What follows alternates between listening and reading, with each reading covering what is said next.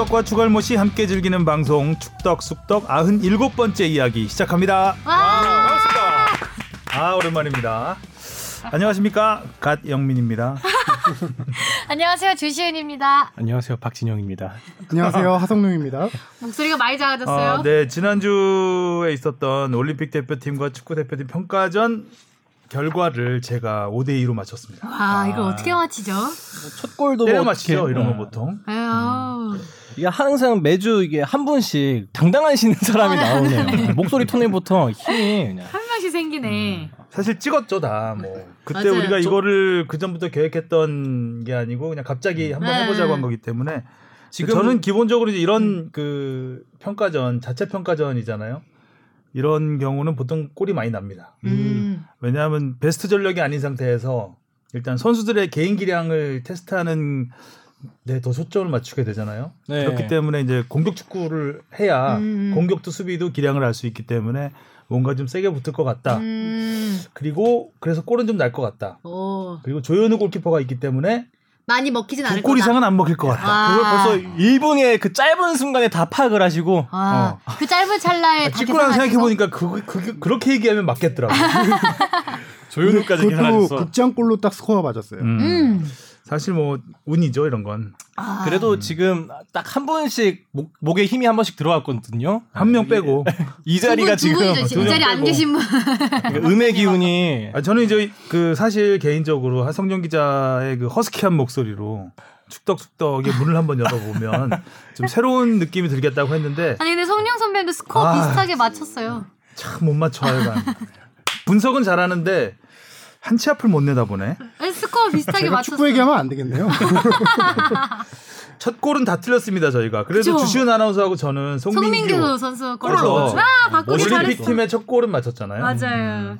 근데 박진영 우리 작가는 정승현 첫 골. 아, 역배를 하면 안 된다는 거를 아, 저 나오시지도 못해서 그러니까 네, 혼자 다. 먹겠다는 정신으로 그냥 찍은 것 같은 느낌이 듭니다. 차라리 네. 자 지난주는 A 매치 휴식기여서 해외파 선수들은 꿀맛 같은 휴식을 취했고요. 아, 국내에서는 A 대표팀과 O 대표팀으로 나뉘어서 두 차례 평가전을 가졌습니다. 네. 아, 오늘 축덕수덕은 그래서 뭐 딱 이 두 경기 네. 얘기를 좀 주로 해봐야 될 것 같은데요. 아, 먼저 댓글부터 듣고 가겠습니다. 홍진우 님이 저는 첫 골 나상호 4대 0 벤토 승 예상합니다. 남기시고 대댓글 에라이 짧은 참여를 지켜보셔도 괜찮았을 것 같은데 괜히 에라이 아, 그래도 네. 나상호 선수 쓰신 거 보고 가장 이 설득력 있었어요. 음. 네. 아, 설득력 가능성 있죠. 있고. 네. 정승현보다는- 정승현 선수보다 네, 가능성은 훨씬 높죠. 네. 아 그때 약간 울산 두 골에 취해서 제가 잘했어요. 댓글 다비드리님 우리 정기 후원해 주시는 다비드리님이 국가대표와 올림픽 대표의 경기가 시작하는 걸 보니 유니폼과 협회 마크 변경에 대해서 부정적이었는데 이제 보니 예쁜 것 같기도 하네요. 특히 와일드바디 아이스크림이라고 놀림받았던 원정 유니폼도 뭔가 괜찮아 보이고 오랜만에 보는 국대 경기의 콩깍지 효과일까요? 음, 콩깍지 효과일 것 같습니다. 예쁘다 예쁘던데요. 저는. 어떤 것 저는? 잘 모르겠어요. 뭔가 강렬함이 많이 떨어진다는 음. 생각. 뭔지 모르겠. 멀리서 보니까 이렇게 가까이서 보면 이렇게 무슨 바디? 와일드 바디. 와일드 바디, 네, 아이스 와일드 바디 핫바디. 같은 느낌인데 멀리서 보니까 무슨 문인지도 잘 모르겠고. 근데 등번호는 잘 안 보이는 것 같았는데. 음. 그 와일드 바디 아 와일드 바디라고 하면 안 되죠. 어웨이 유니폼, 어, 어, 어웨이 유니폼, 유니폼에 음. 등번호는 잘 안 보이는 것 같아요. 금색이었던 것 같아요. 어때요? 그 가장 패션에 관심 많은 그 주바페 아나운서가. 아 근데 제가 그거를 유니폼 말고 매장에서 그 뭐 track top이라고 하나요? 그 무슨 저지라고 하나요? 음. 봤는데 음. 그건 되게 예쁘더라고요. 저지. 아, 가까이서 그 보면 개성 있는 네. 유니폼으로 보이는데 멀리서 예쁘더라고요. 봤을 때는 저는 뭐 특히 좋다 나쁘다 이런 생각보다는 음, 잘 음. 모르겠다. 아. 음. 음. 난해하다. 음. 저 어차피 패션도 잘 모르지만 그나마 예, 예전에 나왔던 비 막 이상하다라는 평가 많이 나왔잖아요. 경기 뛸 때 보니까 그때보다 낫다라는 생각 드는데 확실히 선수가 입으니까. 홈 빨간 유니폼은 서- 그 네티즌들이 스크류바로 부르더라고요. 아, 그리고- 스크류바랑 와일드 네, 바디. 와일드 바디. 음. 저도 비교적 어웨이 근데- 유니폼 흰색은 괜찮은데 어. 빨간 거 홈이 약간 그 윗부분이 그 스크류바 같은 부분이 스크루바 같은. 음, 분홍색에 가까운 것 같아서 차라리 와일드 바디 네. 더 좋아하는데 그렇죠. 유니폼도 그게 더 낫더라고요. 음. 네. 음. 와일드 바디 맛있죠. 네, 맛있죠. 결론은 와일드 바디 맛있다. 네. 달고나 드시고 계십니다. 집 앞에 아나운서. 네 그리고 애기곤 미공 맥끼리. 네. 다음 댓글입니다. 애기 곤듀공 백기리님. 지난번 작성한 댓글에서의 스포츠 뉴스는 업무 중에 다른 라디오 뉴스를 듣고 있던 중 손흥민 선수가 부상이었던 걸로 알고 있었다가 경기를 뛰었다는 소식을 듣고 축덕숙덕이 트릭을 예측한 것이 떠올라서 멍 때린 것이었습니다. 음, 맞았네요. 우리가 네. 맞았네요. 음. 그리고 닉네임으로 토크가 될 줄은 몰랐습니다. 어, 설명해 주셨네요. 애기 곤듀는 배성재 아나운서님이 축구게임 경기 패배로 벌칙으로 생긴 별명인 애기 곤듀 떡제의 애기 곤듀입니다. 그리고 두공은 동물인데요. 그래서 자연스레 곤듀의 듀에 공을 이제 이어서 붙이신 거고요. 그리고 그 뒤에 배뚠뚠에서 배와 바다 코끼리에서 이제 합쳐서 백끼리. 그래서 애기 곤듀공 백끼리라는 닉네임이 탄생되었다고 설명해 주셨네요. 주바페 등 5인의 축덕숙덕 항상 잘 듣고 있습니다. 백길이는 확실히 와닿네요. 네, 다른 거는 잘 아직도 이해가 잘 안 가는 듀공이의 닉네임 계속 늘어나는 거 아니에요? 나중에 나중에 이거 닉네임 계속 늘어 하나씩 더 붙일 붙이는 거 수도 아니에요? 있을 것 같아요. 니노 막시무스 옛날에 그런 것처럼. 음. 그 템레이님, 아 템레이님도 그거에 대해서 설명해 주신 네, 거의 연역을 써주셨어요. 아. 닉네임에 음. 대한 연역. 읽어주세요. 재밌어요. 배 차장의 구단 주명 변천사. 그래서 최초는 베가놈이었고요. 무검류로 인정이 됐대요. 헐. 어, 와닿는데. 그리고 꿀꿀롭도 재밌다. 네 꿀꿀롭은 이제 비슷한 추천 구단 주명에 꿀꿀롭이 있었다고 하고요. 자기가 살찌면 별명이 토크가 될 수밖에 없습니다. 이제 가 많아지네요. 음. 일단. 애기 곤듀 떡제가 이제 광민선 아나운서와의 이제 구단 주명 변경 내기빵에서 패배해서 광민선 애기 아나운서는 곤듀 모르겠어. 떡제로 변경이 돼서 음. 배성재 인생에서 손꼽히는 대구력 사건으로 남아 있고요. 음. 이후 과거 유공 코끼리 축구단을 오마주한 현재 주공 백끼리 축구단으로 변경돼 있고 이제 번외로 있는, 음. 번외로 이제 아무 사람 챌린지라는 게 있었는데요. 그때 제 음. 동기 이인권 아나운서랑 대결했는데 배성재 아나운서 이겼어요. 그래서 이인권 아나운서의 그 아이디는 주시은 따까리 인권이에요.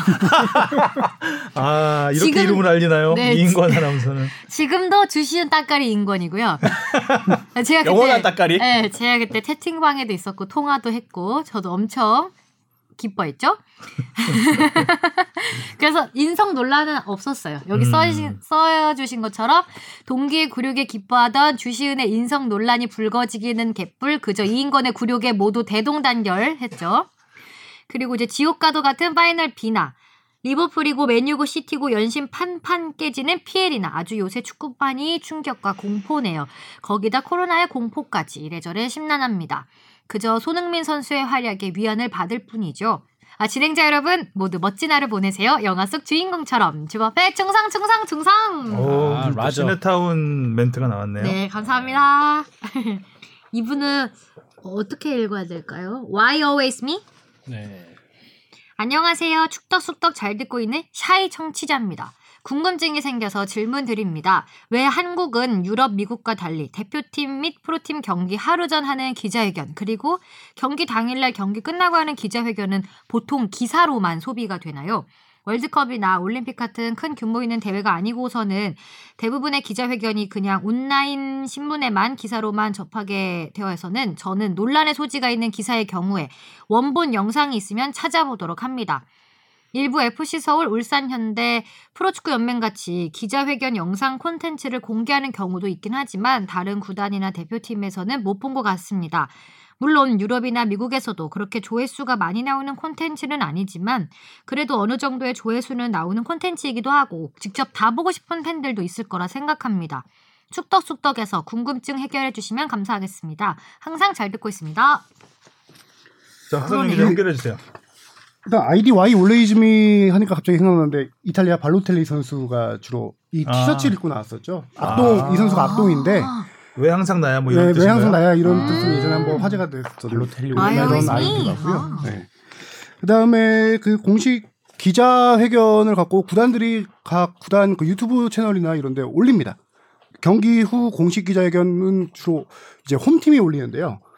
홈팀은 홈 구- 그 보통 이제 자기 홈팀이니까 영상 그 제작팀을 홈구장에 배치하는데 추가 인력을 뭐 이렇게 둘 필요는 없잖아요.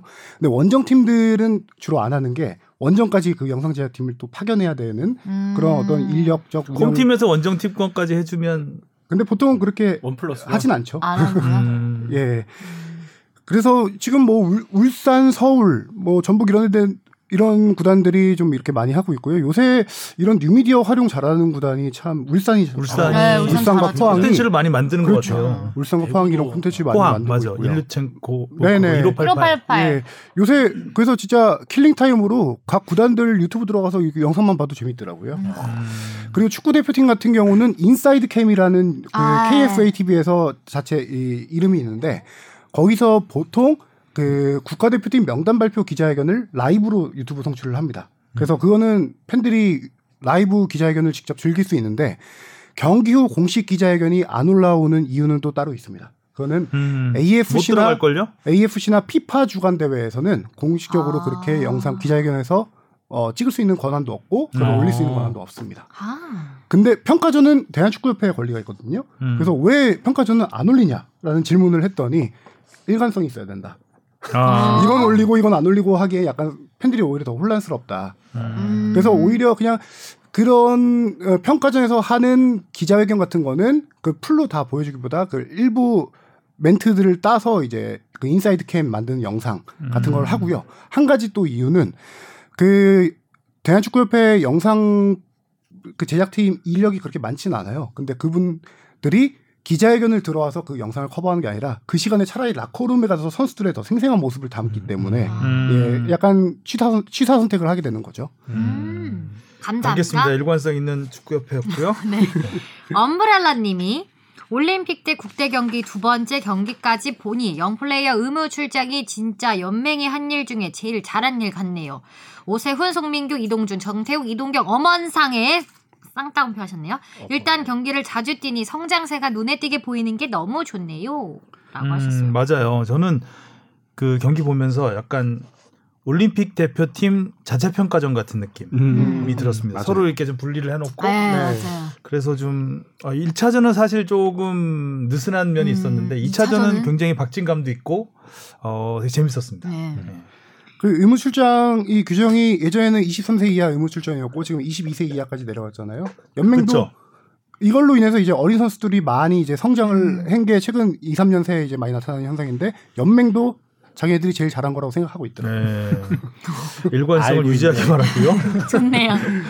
네, K7 마니아님이 주바페 너무 바쁘네요. 잘했어요. 주바페 화이팅 기대할게요. 유튜브 영상 많이 해주세요. 고마워요. 라고 남겨주셨네요. 따봉을 다섯 개나. 네, 감사합니다. 옷따봉. 다음, 지원전님. 유럽 축구의 이야기 잘 안 하는 이유가 있어요? 근데 우리 토트넘 손흥민 선수 얘기하는 게 하죠. 네. 하는데 이제 뭐 한데. 시간도 있고 또 질문도 많고 뭐 K리그 저희 이제 코리아 음. 위주로 하니까요. 네. 네. 한국 사람 있는 위주로. 그렇죠. 아 무래도 국뽕 우리 뽕 작가도 있는 만큼 네. 또그 다른 파케 해외 축구 같은 경우는 파케에서 여기저기 많이 있는 것 같더라고요. 네, K리그를 좀 더. 집중하는 파케는 많지 않은 것 같은 느낌도 있고 해서 K리그 쪽을 좀 더 하고 있습니다. 자 그러면 이쯤에서 라떼 한 잔 하겠습니다. 축덕다방의 주문하신 라떼 나왔습니다.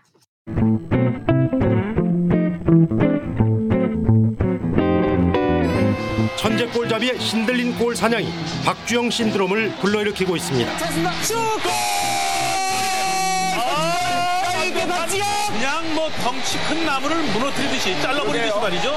찰듯 찰듯 세 번의 동작으로 완전히 무너뜨리고 첫 골을 뽑아내는 박주영 선수입니다. 마치 피겨 스케이팅 하는 것 같죠?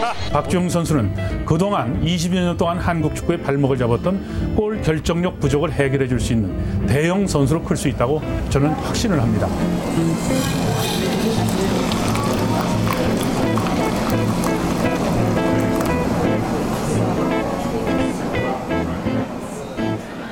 자 들으신 것처럼 정말 박주영 선수의 등장은 쇼킹, 쇼킹 대단했습니다. 어뭐 신문선 해설위원 참 목소리가 좁네요 지금 들어보니. 아, 꼴이에요. 아, 이거 어. 아닌가? 예, 악골이 예, 악골이었는데 손흥민. 덩치 큰 나무를 무너뜨리듯이 말이죠. 어. 이거 하면서 그리고 또 우리 송재익 캐스터님께서 음. 예, 마치 피겨 스케이팅 하는 선수 같죠 이런 표현을 써주셨는데 음, 맞습니다. 약간 물 흐르듯이 그렇죠. 예. 정말 그 수비수들이 몰리는 상황에서도 정말 침착하게 공을 잘 다뤘고 또 슈팅 능력 또 점프력까지 좋아서 헤딩도 굉장히 잘했습니다. 헤딩골도 그렇죠. 예, 많았죠. 워낙 키가 아주 큰 선수는 아니었는데 음, 어쨌든 음. 모든 걸 갖췄다는 평가를 받았었고 어, 너무나 골을 잘 넣었기 때문에 처음에 등장했을 때 어, 굉장히 정말 그야말로 센세이셔널한 박주영 선수였는데 일단 라떼 요청부터 네. 들어볼까요? 착한 내 친구님이 남겨주셨는데요. 안녕하세요. 축덕숙덕 분가하고 처음 댓글 남기네요. 라떼 하나 요청드립니다. 한때 전 국민을 열광시켰던 박주영 신드롬입니다. 청대, 중국전과 나이지리아전이 기억나네요. 청대 때부터 국대, 올대, 서울, 모나코, 아스날, 다시 서울까지 많은 임팩트를 남겼는데요. 응원도 욕도 많이 먹었던 선수, 이강인 이전 엄청난 신드롬을 몰고 왔던 선수, 라떼에서 그때의 느낌을 다시 들을 수 있으면 좋겠습니다. 아 그때의 느낌은 그러니까 제가 축구 담당을 하다가 야구 담당 가기 전에 축구 담당 마지막 할 때 2006년 월드컵까지 했었거든요. 이제 그때 딱 그 타이밍에 등장했던 선수고 제가 2005년 네덜란드 세계 청소년 선수권을 나갈 때 이제 박주영 선수 그때 취재를 해서 그 느낌은 제가 굉장히 누구보다도 잘 알고 있는데 어 지금도 현역 생활을 하고 있는 선수니까. 뭐 많이들 알고 계시죠. 서울에서. 박주영 선수 근황에 대해서는 뭐 그래서 제가 이제 박주영 선수의 그 등장 했을 때 그런 분위기, 느낌 이런 걸 위주로 어 전해드리도록 하겠습니다. 어, 제 기억에 이렇게 강렬하게 등장한 선수가 있을까?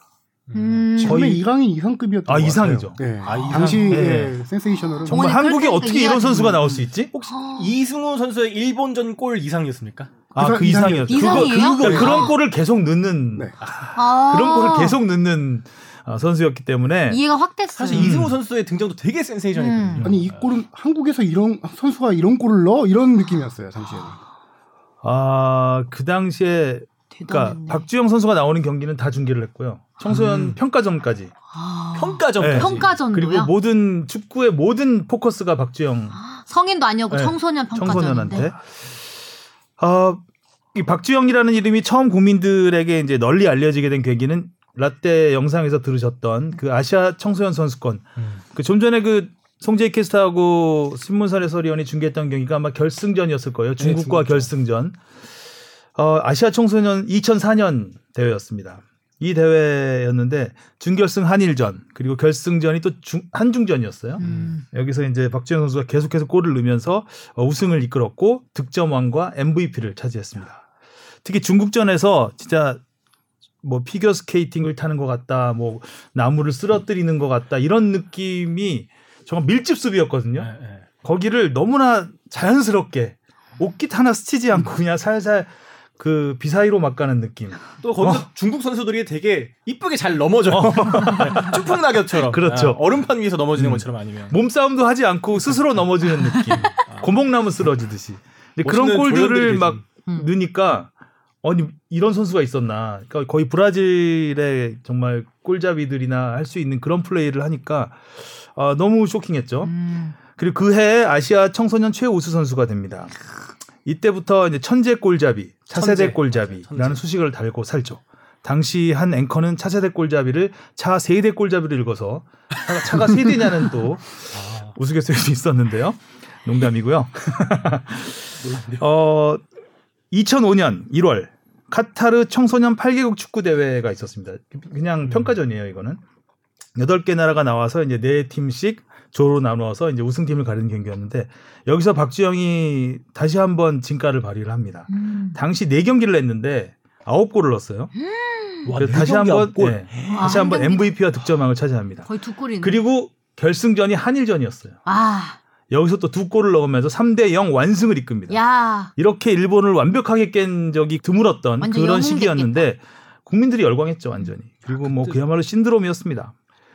그런데 그런데 이런 박주영을 유일하게 얕봤던 사람이 있습니다. 어, 얕봤던 사람이요? 예. 그 이름은 범프레레. 음. 아, 당시 대표팀 A 대표팀 감독이었죠. 어, 당시 우리 성인 대표팀이 이제 범프레레 감독 때 안 좋았죠 좀 음, 고전을 하던 시기였는데 박주영을 뽑아야 된다 라는 이제 여론이 막 이랬을 거 아니에요. 뭐 언론에서도 계속 박주영은 성인 무대에서 통할 것이다 막 테스트를 해봐야 된다 했는데 범프레레가 아, 무슨 인터뷰만 하면 계속 물어보니까 박주영은 훅 불면 날아갈 것 같은 선수야. 약하다는 얘기죠. 아주 유명했던 네, 멘트죠. 굉장히 유명한 말이죠. 당시 경쟁 스트라이커가 그럼 누구 있었죠? 뭐 이동국 선수 있었습니다. 그거는 찾아보시고요. 아, 네. 그 당시에 뭐 이동욱도 있었고요. 네. 어, 당시 이제 뜨고 있던 멤버는 2002년 때 그때 뒤에 나오지만 연습생으로 했던 정조국 선수도 있고 음, 아, 정조국. 네. 정조국. 어. 그리고 또 음. 누구죠? 그, 아, 뭐냐, 이게. 뭐 이동국 선수도 조재진? 있었고요. 아, 조- 조재진 조재진 선수가 선수. 있었죠. 2006년 네. 월드컵 멤버. 그런 이제 스트라이커가 있었는데 박주영 선수는 이제 본프레레 감독이 대놓고 어, 음. 얘는 아직 안 돼. 경험을 더 쌓아야 돼. 라고 음. 이제 하면서 시큰둥한 반응을 보입니다. 자, 박주영이 이제 고려대학교 1학년을 마친 2005년에 전격적으로 FC 서울에 입단을 합니다. 이때 좀 말들이 많았는데 이 부분은 그냥 생략을 하겠습니다. 왜냐하면 포항과의 그 여러 가지 관계가 있었는데 길어지기 때문에 너무 어 K리그에서 과연 박주영이 통할 것이냐 이거 굉장히 궁금하잖아요. 이 성인 무대니까 네. 예. 완전히 통합니다.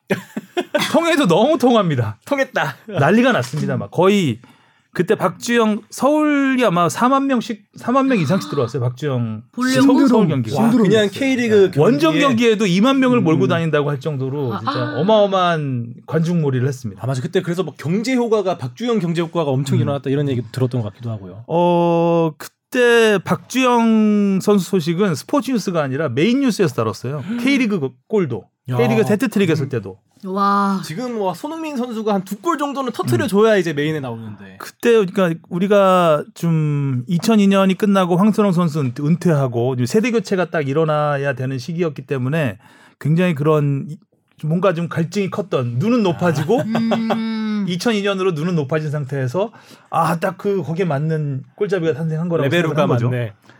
어, 박주영은 이렇게 K리그에서 한 단계 업그레이드가 됩니다.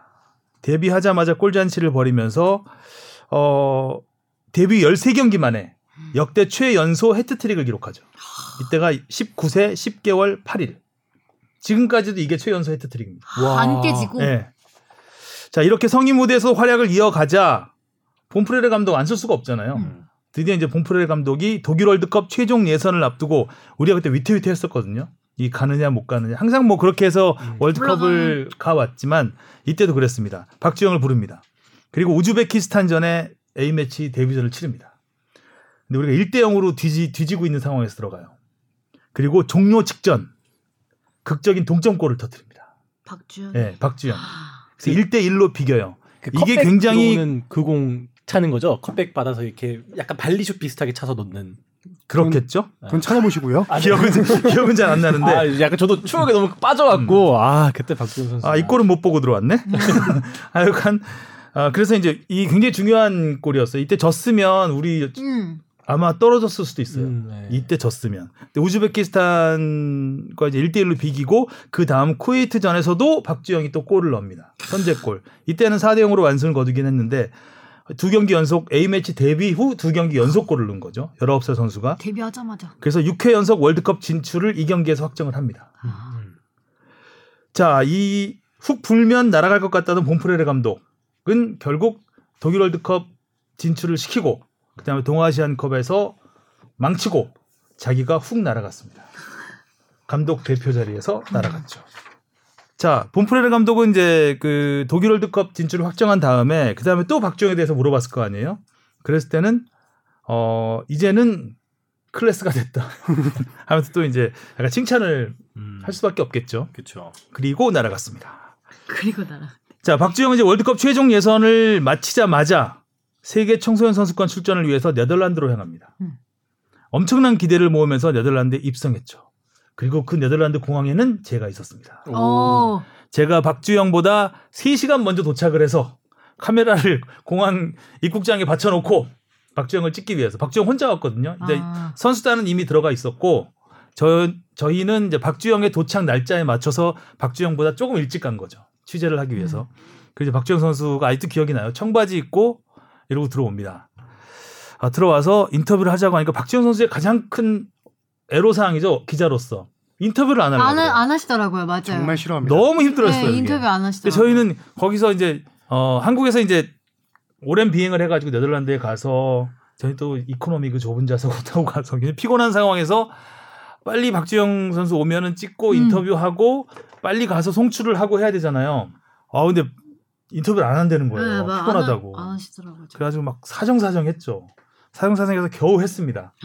하고 이제 저희는 숙소 그때 오후였거든요. 오후 한 됐는데 한국 시간으로는 오전 시간이었고 보통은 이제 저희가 취재를 하면 어 가서 하루 자고 다음 날 리포트해 내거든요. 근데 바로 하라는 거예요 그날. 박주영이니까. 박주영이니까. 아, 그래가지고 잠도 못 자고 이코노미 타고 갔다 그랬잖아요. 얼마나 피곤해요. 근데 거기서 또 그 당시에는 지금 이처럼 인터넷 송출이 안 되고 이제 위성으로 쏴야 되는 상황이거든요. 아, 그래서 그 네덜란드 방송국에 연락을 해서 SNG 차를 빌립니다. 빌려 가지고 거기다가 이제 위성 송출을 하고. 또 그 사이에 또 기사를 써서 써서. 이것도 해. 예, 오디오를 읽어서 보내고 그래가지고 거의 뭐 한 이틀을 못잔 음. 저를 굉장히 피곤하게 만든 선수죠. 근데 그 정도로 박주영에 대한 뉴스 가치는 음. 어마어마했던 그런 상황이었습니다. 그런데 박주영은 지쳐 있었습니다. 음. 그러니까 월드컵 최종 예선부터 따지면은 9일 동안 우즈베키스탄, 쿠웨이트를 거쳐서 네덜란드까지 음. 9일 동안 이동을 한 거예요. 피곤하겠다. 그리고 도착한 뒤 사흘 뒤에 첫 경기를 하게 됩니다. 지치죠. 스위스와 1차전에서 무기력합니다. 신영록이 선제골을 넣긴 했지만 우리는 2대 1로 패배를 합니다. 음. 나이지리아와 2차전 이 경기가 드라마였죠. 음. 어, 1대 0으로 우리가 뒤지고 있, 는 상황에서 또 패색이 짙었죠. 후반 박주영 선수가 공중볼 다툼을 하다가 쓰러집니다. 그리고 어깨를 부여잡습니다. 박주영 선수의 고질적인 부상이 있어요. 그게 바로 어깨가 빠지는 증세입니다. 아. 네, 습관성 탈골. 네. 근데 박주영 선수는 예, 그, 그 전에도 항상, 항상은 아니지만 이런 경우가 자주 있었는데 자기가 팔을 끼워 맞추고 뛰어요. 하도 잘 빠지니까 아. 자기가 끼워 맞출 줄 아는 거죠. 근데 이 경우, 이때는 피로까지 겹쳤죠. 막 이러니까 너무 힘들어 했습니다. 그래서 들어가서 보통은 맞추고 그냥 뛰는데 붕, 그 붕대를 감습니다. 어깨. 붕대를 감고 뛰어요. 그래서 결국 뛰어요. 네. 아이고야. 그리고 1대 0으로 또 뒤지고 있는 상황이에요. 끝난 거지 뭐 게임은. 라고 생각을 했죠. 그런데 기적이 일어나게 됩니다. 야. 후반 44분 와, 그 정규 시간 1분 남긴 상황에서 박주영 선수가 프리킥으로 동점골을 터뜨립니다. 와. 박주영 선수도 프리킥 잘 찼죠. 굉장히 잘 찼죠. 음.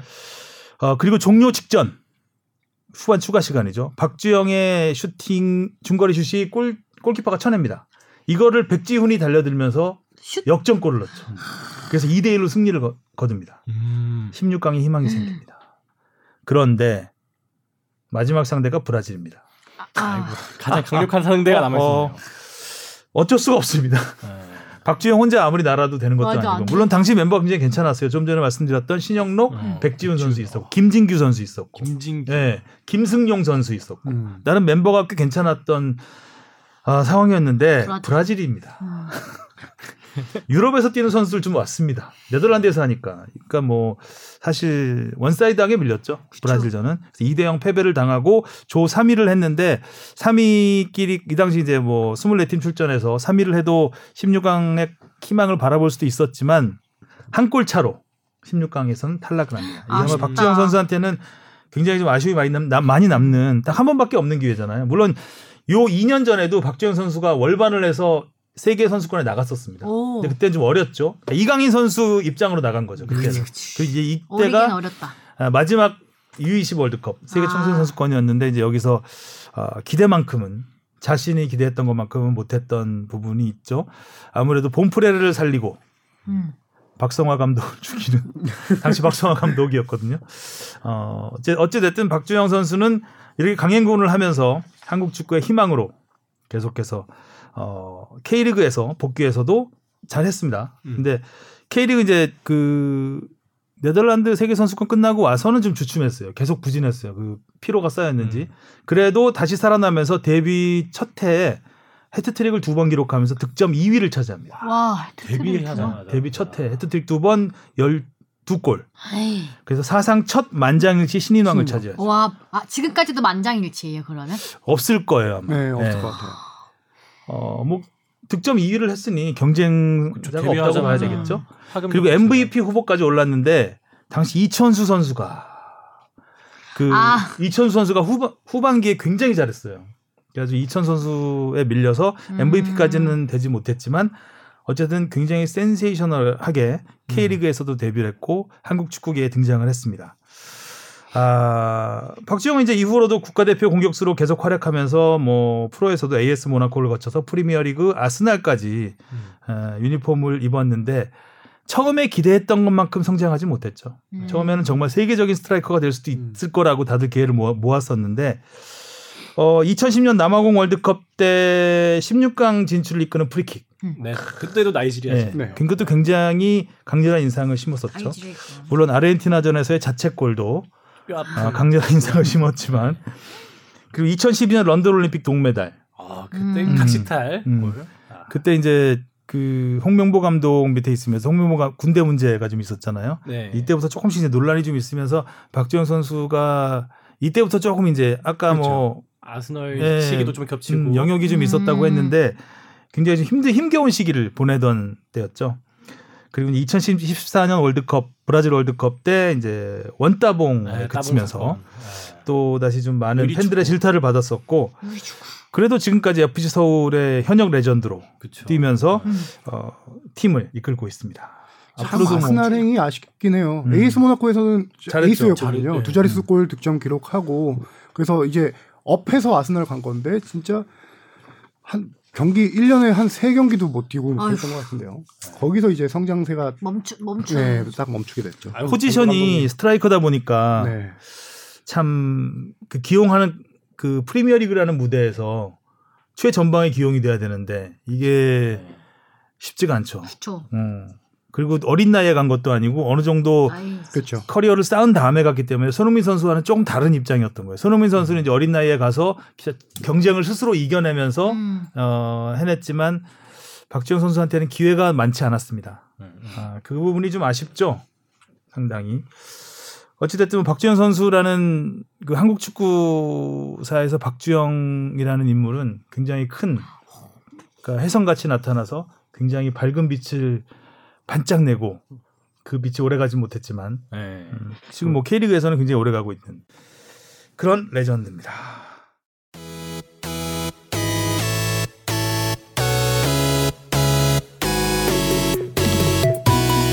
여러분은 지금 축덕 속덕을 듣고 계십니다. 잊지 말고 하트 꾹. 질문으로 가보겠습니다. 무엇이든 물어보세요. 음. 장진성 님이요. 첫 번째 질문입니다.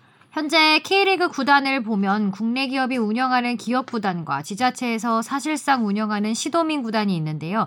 외국 자본이 들어올 수는 없는 건가요?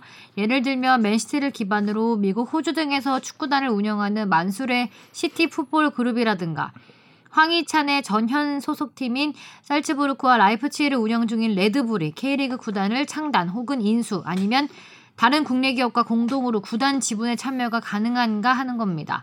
만약 만수르나 레드불이 K리그에 참여한다고 하면 세계에서의 K리그의 가치가 올라갈 수 있을 것 같은데 가능한지 궁금합니다. 가능합니다. 네, 다음이요.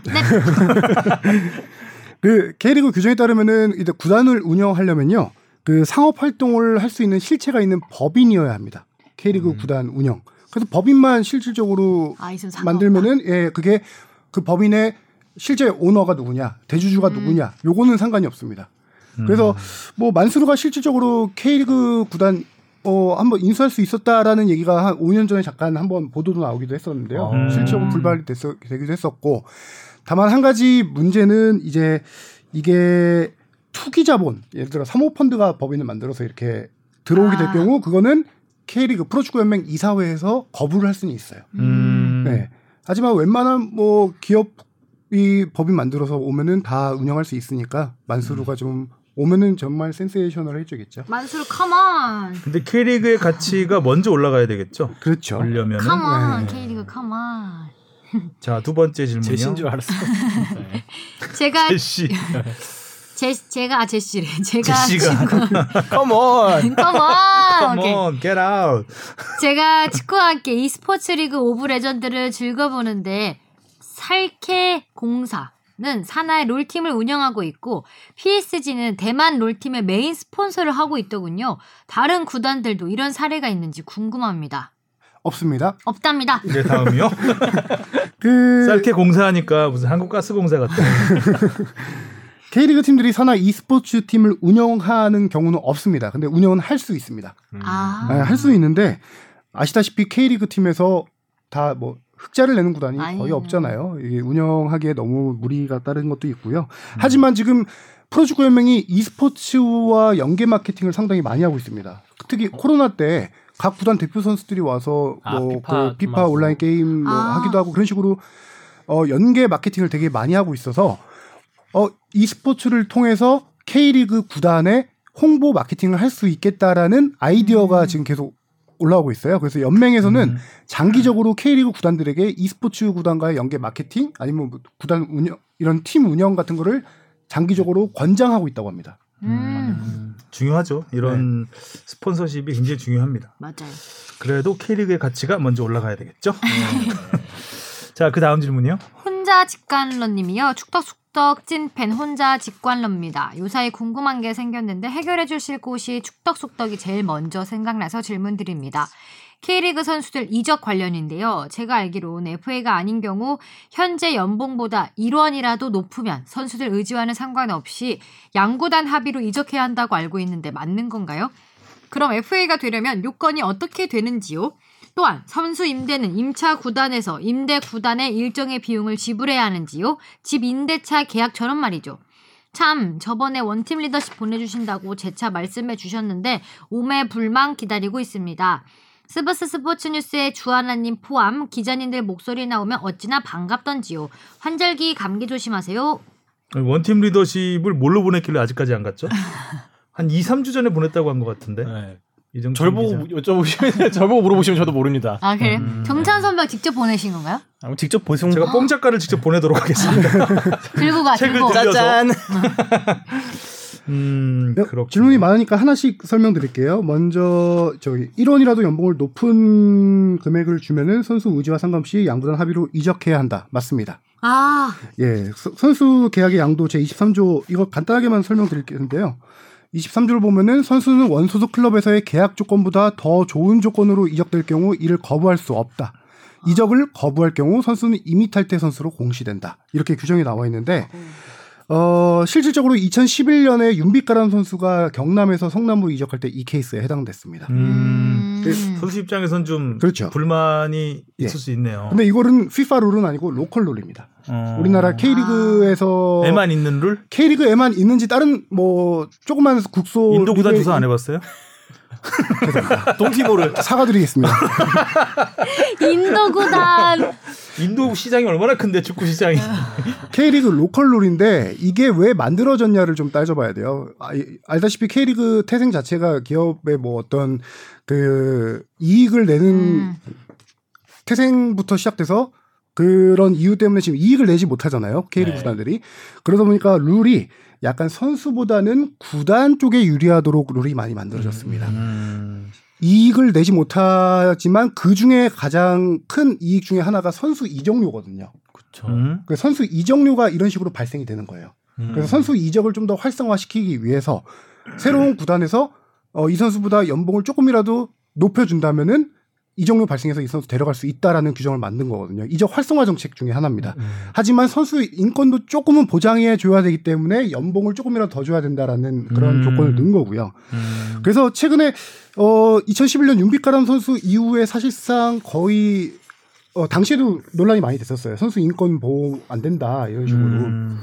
그래서 최근 몇 년 동안 연맹과 구단에서도 이 룰을 두고 선수의 직장 선택의 자유 제한이다. 선수 인권 보호를 해야 된다라고 해서 룰, 룰 개정을 좀 논의했는데 아직까지도 뭐 룰, 룰을 개정을 하고 있군요. 있습니다. 지난 시즌에 그. 김호남 남준재 선수 그것도 비슷한 케이스예요. 아. 그것도 비슷한 케이스긴 한데 그건 이제 트레이드 네? 트레이드. 예. 맞트레이드. 트레이드. 맞트레이드니까 조금 다를 수 있죠. 네. 그래서 이 규정이 생기기 전에는 어 무조건 구단이 가라고 하면 선수는 그냥? 갔어야 됐어요. 또 짐 싸면 진짜 네. 짐 싸야만. 그래서 선수의 이익도 약간 반영해서 이런 룰이 만들어지긴 했는데 뭐 앞으로 좀 없어질 수도 있겠죠. 이 룰은 선수 인권 보호가 요새 또 중시되는 사회니까요. 근데 피파 선수 규정에 따르면 계약은 시, 어, 시즌 기간 중 일방에 의해 종결될 수 없다라고 돼 있습니다. 피파 규정에는. 즉 강제로 이적시킬 수 선수 동의 없이 이적시킬 수 없다라고 해석이 되기 때문에 조금 우리나라는 다르죠. 상충될 수 있는. 그렇죠. 그렇죠. 국제적으로는 기본적으로 선수가 거부할 수 있어도 구단이 맘대로 그냥 그할 수는 없다. 이런 게 이제 국- 국제적으로 그런 추세로 가고 있기 때문에 조금은 역행하는 듯한 한 가지 예외는 있습니다. 임대는 이 규정에 적용받지 않습니다. 아 임대. 예. 음. 임대는 근데 단 임대는 반드시 선수 동의가 필요합니다. 구단 간의 합의만으로 되는 게 아니고요. 음. 선수가 임대. 어, 동의해야지만 갈 수 있고요. 여기서는 연봉 1원 높여주지 않아도 됩니다. 음. 임대는 기존 조건을 그대로 거의 갖고 가기 때문에 아. 임대 얘기 나왔으니까 세 번째 질문 임대 얘기부터 하면은 일정의 비용을 지불해야 하는지요라는 음. 질문이 있었잖아요. 이거는 구단의 합의에 따라 다릅니다. 실질적으로 어, 이 선수가 너무 필요해서 임대료까지 내가 내겠다라고 하면은 임대료가 발생하는 거고요. 이거는 유럽도 마찬가지. 그렇습니다. 네. 네. 그리고 임대료가 발생하지 않고 이 선수를 그냥 무상으로 데려가는 경우가 있습니다. 이 경우에는 이제 무상으로 데려가는 구단이 어, 이 선수의 연봉을 다 지급하게 되는 거죠. 음, 아. 그렇죠. 보내는 구단 입장에서는 이 선수의 연봉을 세이브할 수 있게 되고 음, 세이브하고 전력에- 이제 예를 예. 들어서 가- 강팀 같은 경우에는 약간 좀 어린 선수 데려왔는데 뛸 자리가 없잖아요. 음. 그럼 임대를 보내는 경우가 굉장히 많죠. 그렇죠. 경험을 쌓는 경험 쌓게. 하기 예. 위해서 돈도 아끼고 경험 쌓게. 하기도 하고 음. 또한 가지는 너무 주급이나 이제 해외 기준으로는 주급이 비싼 선수를 임대를 보내면서 일부 임대를 예, 보전해 주기도 예, 하죠. 주급을 보전해 주기도 네. 합니다. 너무 비싸면 네. 너무 비싼 선수면 음. 그런 경우가 있고. 음. 그리고 FA라는 개념은 사실상 어, K리그 우리나라 축구에서는 유명무실한 용어로 좀 봐야 될 것 같아요. 음. 어, 왜냐면은 음. 말 그대로 프리 에이전트 자유계약 선수잖아요. 근데 예, 이제 야구는 예를 들어 기준 6년, 7년 이상 채울 경우 FA가 되게 됩니다. 다르죠. 축구는 그냥 계약 기간이 끝나면 사실상 FA라고 보면. 맞아요. 음. 그러니까 보통 계약 기간 끝나기 전에 재계약을 하든가 그렇죠. 그쵸. 아니면 사실 쪽 계약을 안 한다는 거는 버린다는 거거든요. 음. 사실상 네. 방출을 의미하는 거고 근데 그런 경우는 많지 않죠. 아주 나이 많은 선수가 아니면 보통 이제 예를 들어 3년 계약 기간이 끝나기 전에 그 해 여름이나 1년 전에 이제 재계약을 하죠. 하지 음. 않겠다. 여름까지 안 하면 사실상 거의 안 하는 거예요. 음. 뭐 이동국 선수가 예외 경우긴 해요. 이동국 선수는 거의 시즌 끝나고 매년 1년씩 이렇게 업데이트 재계약을 하기 때문에 대신 FA가 되면은 12월 말까지는 원소속 팀하고 이제 협상을 해야 되고요. 새해 1월 1일부터는 다른 팀과 협상을 할 수 있습니다. 음. 다만 한 가지 이제 K리그의 FA의 조금 특이한 점 중에 하나가 어 이적료가 발생하는 FA가 있고요. 보상금이 발생하는 FA가 있습니다. 이정료랑 2004년 이전까지는 2004년까지는 어, 선수와 계약할 때 계약금을 지급을, 지급을 했습니다. 계약금. 신인 선수도 그렇고 음. FA 계약할 때도 그렇고 계약금을 지급했는데 계약금을 그 2005년부터는 계약금이 없어집니다. 일, 그 약간 개정이 돼요. 신인 같은 경우는 어 1억 5천만 원까지 1년에 3명까지만 할 수 있다. 이런 식으로 개정이 됩니다. 그 간단하게 얘기하면은 계약금이 발생하기 때문에 어, 이 선수가 FA로 이적하더라도 이적료를 내야 됩니다. 음. 원소속 구단에. 음. 근데 그게 2004년까지 프로 계약을 한 선수들이기 때문에 현역 선수들 중에서는 많지는 않아요. 그리고 2005년부터 이 제도가 조금 바뀌면서 그때는 보상금이라는 제도가 생겼는데요. 어, 이 선수가 FA로 딴 팀 가게 될 경우 이 선수의 전년도 기본급 내, 기본급 100%를 지급해야 되는데 최대 3억까지만 가능합니다. 아, 아. FA가 돼도 보상금을 내야 되는 거야. 지금도 이 FA 돼도 보상금을 우리만 내야 그런가요? 됩니다. 유럽도 그런가? 아니요, 우리나라만 그렇습니다. 인도는 오, 특이하다. 인도, 인도 죄송합니다. 또 어떻게 되는 거예요? 근데 왜 이게 인도가 궁금하지? 인도주의적으로 좀 해석. 어. 근데 이 보상금 주세요. 제도도 2021년 말로 없어집니다. 아 그것도 아. 없어져. 예, 이제 아, 보상금도? 2021년부터 보상금 저- 제도 어, 없어집니다. 그러니까 상식적으로 FA가 되면 보상금 그렇죠. 그러니까 야구야 야구하고 이제 시스템이 많이 다르니까 보상금이 야구에 있는 거거든요. 보상 선수나 보상금으로 줄 수 있는 거. 축구는 약간 애매한 그렇죠. 애매한 룰을 갖고 있었던 이것도 어떻게 거네요. 보면은 구단을 약간 보호해 주려는 장치일 그렇죠. 수 있는데요. 네. 구단이 이 선수 거에게 계약금을 주면서 데려와서 선수를 썼는데 그 육성한 어떤 보상을 해줘야 된다라는 개념이거든요. 예전에 보상금 그 이적료라는 게. 고등학교 팀 이제 거기에는 준다는 얘기를 들어봤던 것 같은데 이게 그건 육성금, 육성금으로 아, 그건 아, 이적할 출신 경우 학교에. 예, 음. 그렇죠. 그렇게 주기도 하는데 이제 2021년부터 없어지긴 하지만 이 보상금 주는 규정도 그 팀에서 2년 이상 뛰어야 됩니다. 음. 1년만 아. 뛰고 FA 1년만 계약해서 FA로 풀리면은 보상금이 없습니다. 하지만 음. 2년 이상 뛸 경우 보상금이 발생하는데 내년 말부터는 없어지기 때문에 이제 사실상 FA란 말이 그냥 유명무실해지고 음. 그냥 계약 기간 끝났다 이렇게 표현하는 게 제일 맞을 것 같네요. 자, 다음은 식식이님이 보내주셨습니다. 궁금한 점이 있어 살짝 쿵 질문 남깁니다. 첫 번째 질문인데요. 2002년 한일 월드컵 때 멤버는 아니었지만 정조국, 최성국 선수가 월드컵 때 여정을 같이 한 걸로 기억합니다. 왜 같이 여정을 함께 했는지 궁금합니다. 음, 이때는 히딩크 감독이 어, 한국 축구의 미래를 위해서 그 월드컵 이렇게 체계적으로 준비하는 선진 축구 시스템을 경험하게 해, 해주는 그런 차원이었습니다. 아, 그러니까 그 히딩크 감독이 대단한 거죠. 한국 축구의 미래를 걱정해 준 거죠. 이 말은 음. 그러면 엔트리를 확정 짓고 나서도 이 두 선수가 함께 엔트리 활동- 외에 제가 이걸 네. 자세히 설명드릴게요. 어떻게 되냐면은 2002년 4월 달에 대구에서 합숙 훈련을 시작합니다. 50일 프로젝트라고 해서 16강 가기 50일 프로젝트 뭐 이런 이름으로 합숙 훈련을 하는데 당시에 이제 유- 해외에서 뛰던 선수들은 합류가 할 수 없습니다. 특히 음. 그때는 해외는 J리그 J리거들이 많았는데 리그가 진행 중이니까 음. 합류할 수 없으니까 선수가 부족합니다. 그 당시에 이제 그래서 어린 선수들을 훈련 파트너로 데려와요. 아. 그 데려온 선수들이 어 당시에 처음에 좀 많, 많아요. 정조국, 최성국, 여우진, 염동균 골키퍼, 손대호, 박유세 뭐 이런 선수들이 음. 상당히 많아요. 그래서 인원을 채워서 훈련 파트너로 해서 같이 훈련을 하고 그 다음에 최종 엔트리를 발표하는데 최종 엔트리를 발표하고도 4 명의 선수를 남깁니다 팀에. 그 4명이 남은 선수가 정조국, 최성국, 여, 여효진, 그 다음에 골키퍼 염동균 선수예요. 이 선수들을 남긴 이유가 이제 주영민 선배가 말씀하신 한국 네. 축구의 미래를 위한 아. 투자다. 그때는 이제 제주도에서 강창학 구장이라는 곳에서 훈련했었는데 훈련을 하면 이 선수들은 이 선수들이 항상 같이 훈련하진 않아요. 그러니까 예를 들어서 당시 뭐 체력 훈련 같은 거 하잖아요. 네. 이제 뭐 공포의 삑삑이라고 그때 불렸던 그런 그러니까 항상 같이 하진 않고 같이 그러니까 전술이라든가 이런 거에 항상 같이 하진 않고 그런 체력 훈련이라든가 예를 들어서 그런 부분 전술 훈련 이런 거에는 한다 같은 똑같이. 분위기 예. 네. 음. 그래서 대부분 대부분의 훈련을 보면 이 네 선수는 별도로 훈련을 합니다. 옆에서 음, 따로 훈련하는 경우가 많았어요. 그래서 근데 이- 이제 같이 함께 네. 그걸 경험하게 해주고 싶었던 거죠. 그래서 이 어린 선 당시 다 이제 정조국 선수 아마 고등학생 때였을 거예요 그때가 이제 어린 선수를 미리 월드컵이란 큰 무대를 경험하게 해주겠다. 직접 뛰진 못하지만 그래서 선수단과 음. 똑같이 움직입니다. 음. 그래서 월드컵 때도 선수들은 후보 선수들은 벤치에 앉는데 이 선수들은 엔트리에 들지 못했으니까 관중석에 관중석? 앉습니다. 그래서 팀과의 그 월드컵 여정을 함께하면서 이 선수들을 키우겠다 음. 이런 히딩크 감독의 이제 미래를 위한 미래를 보고 결정 내린 거였죠. 음. 음. 근데 이 선수들이 결국 어 2002년 월드컵 그 멤버들은 거액의 포상금을 받죠 당시에 한 음. 3억 정도 됐던 것 같고 히딩크 감독은 훈장을 받습니다 청룡장을 받고 뭐 이용수 기술위원장도 청룡을 받고 음. 코칭 스태프들이 그 낮은 단계 이제 다 그 훈장을 받았는데 이 훈련 파트너들에게도 대통령 만찬을 같이 참석하게 하고 아. 그 이후에 대통령 표창을 따로 줬습니다 오. 고생했다고 해서 그렇군요. 네. 두 번째 질문은요. 월드컵을 하면 각 방송사마다 특집 프로그램을 편성해서 월드컵 현지 응원과 방송을 합니다. 2002년 한일 월드컵에는 이경규가 간다. 2006년 독일 월드컵에는 나라라 슛돌이. 2010년 남아공 월드컵에선 남자의 자격이 기억납니다. 최근 2014년에는 힐링캠프 무한도전 우리 동네 예체능 등 방송 3사 프로그램이 모두 생각이 납니다. 근데 2018년 러시아 월드컵에는 월드컵 특집 프로그램들이 생각나지 않습니다. 경기 영상 외에 현장 영상 등을 보는 재미가 쏠쏠한데 러시아 월드컵에선 그게 없어서 아쉬웠습니다.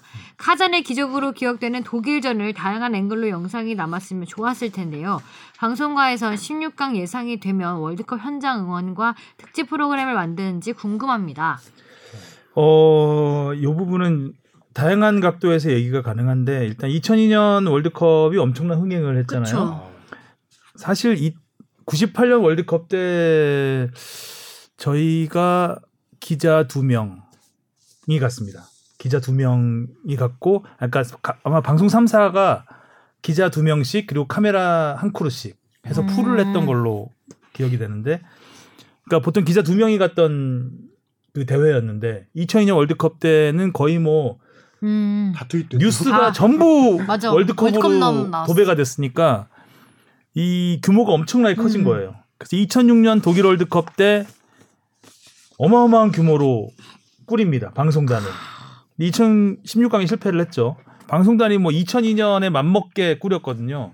그러니까 거의 돈만 헛돈만 쓰고 이제 오게 되는 경우가 있고 그러면서 이제 이때 다양한 프로그램들이 이 뉴스뿐만 아니라 이런 예능 프로그램 음. 이경규가 간다가 2002년에 굉장히 히트를 쳤었고. 네, 아, 나라라 슛돌이는 제가 잘 기억은 안 나고 남자의 아, 자격도 좀 많이 히트를 쳤던 것 같고 SBS 꾸준히 했습니다. 했는데 뭐가 음? 점점 이제 규모가 주는 거죠 월드컵 음. 그 출장 가는 규모가 그런 부분이 하나가 있고 특히 또 2010년 남아공 월드컵은 저희가 단독으로 했기 때문에 에, 사실 KBS 남자의 자격이잖아요. 네. 저희가 AD를 준 거예요.